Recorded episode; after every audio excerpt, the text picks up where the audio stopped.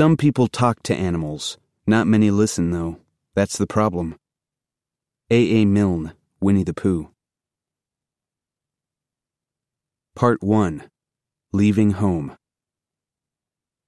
Chapter 1 April.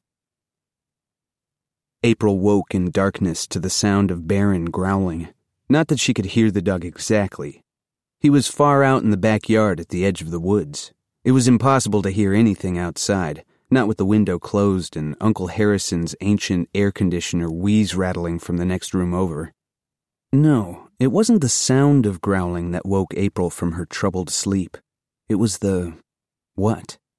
April didn't quite have the word for the way the dog's warning bloomed inside her mind. She wasn't sure there was a word.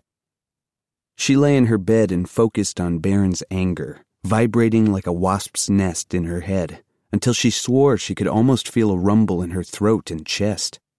It made her heart pound. Baron was a farm dog, sturdy and wise, not the type of dog to get riled up in the middle of the night without reason. For a moment, April was sure the stranger she'd seen yesterday had returned, the woman with fiery red hair, watching the house from the trees. But no, yesterday, Baron had barely bothered to notice the red haired stranger before she slipped away. Whatever he'd caught wind of tonight was something different. April waited for the dog to settle down. Instead, his growling grew deeper. April's arms and legs began to tingle, aching to act. She kicked the blankets back and sat up, reaching for her temple. She couldn't hear Baron growling, no. But she didn't have to hear. She just knew. She knew because of this the mysterious object she'd found at the flea market two weeks before. Flat and about the size of her open hand, it was a delicately crafted golden vine, curling and beautiful, with tiny gold and silver leaves.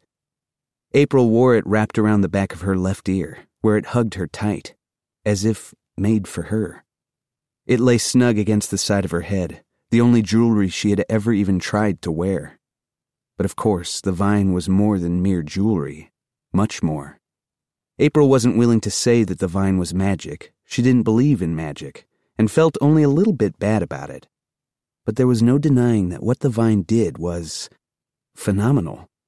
Yes, that was a good word phenomenal. Downstairs, the ancient grandfather clock in the hallway began to chime. It was three in the morning.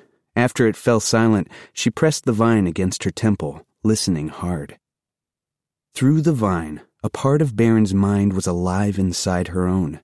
He was a brave dog, a good dog, protecting the farmhouse, protecting April, and her older brother Derek, and fat Uncle Harrison.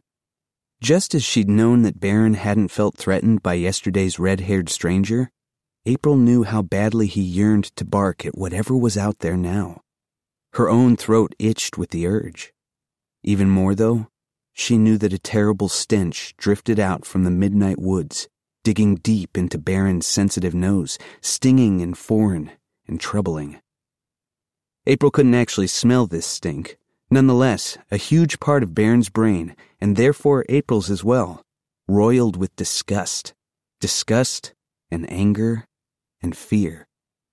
Underneath all his bravery, Baron was afraid of this smell, and therefore, April was too. She lay there, worrying but trying not to fret.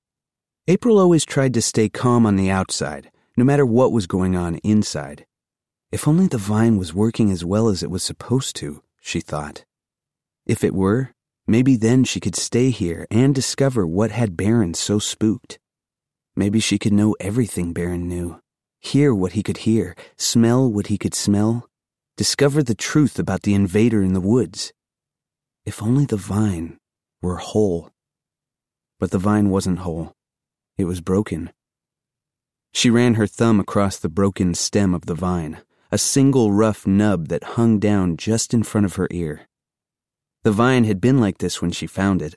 A piece had been amputated. A nauseating thought.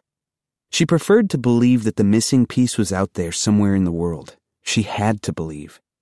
But without it, the vine was incomplete. She was incomplete. She didn't know how she knew this, but she knew this with every fiber of her being.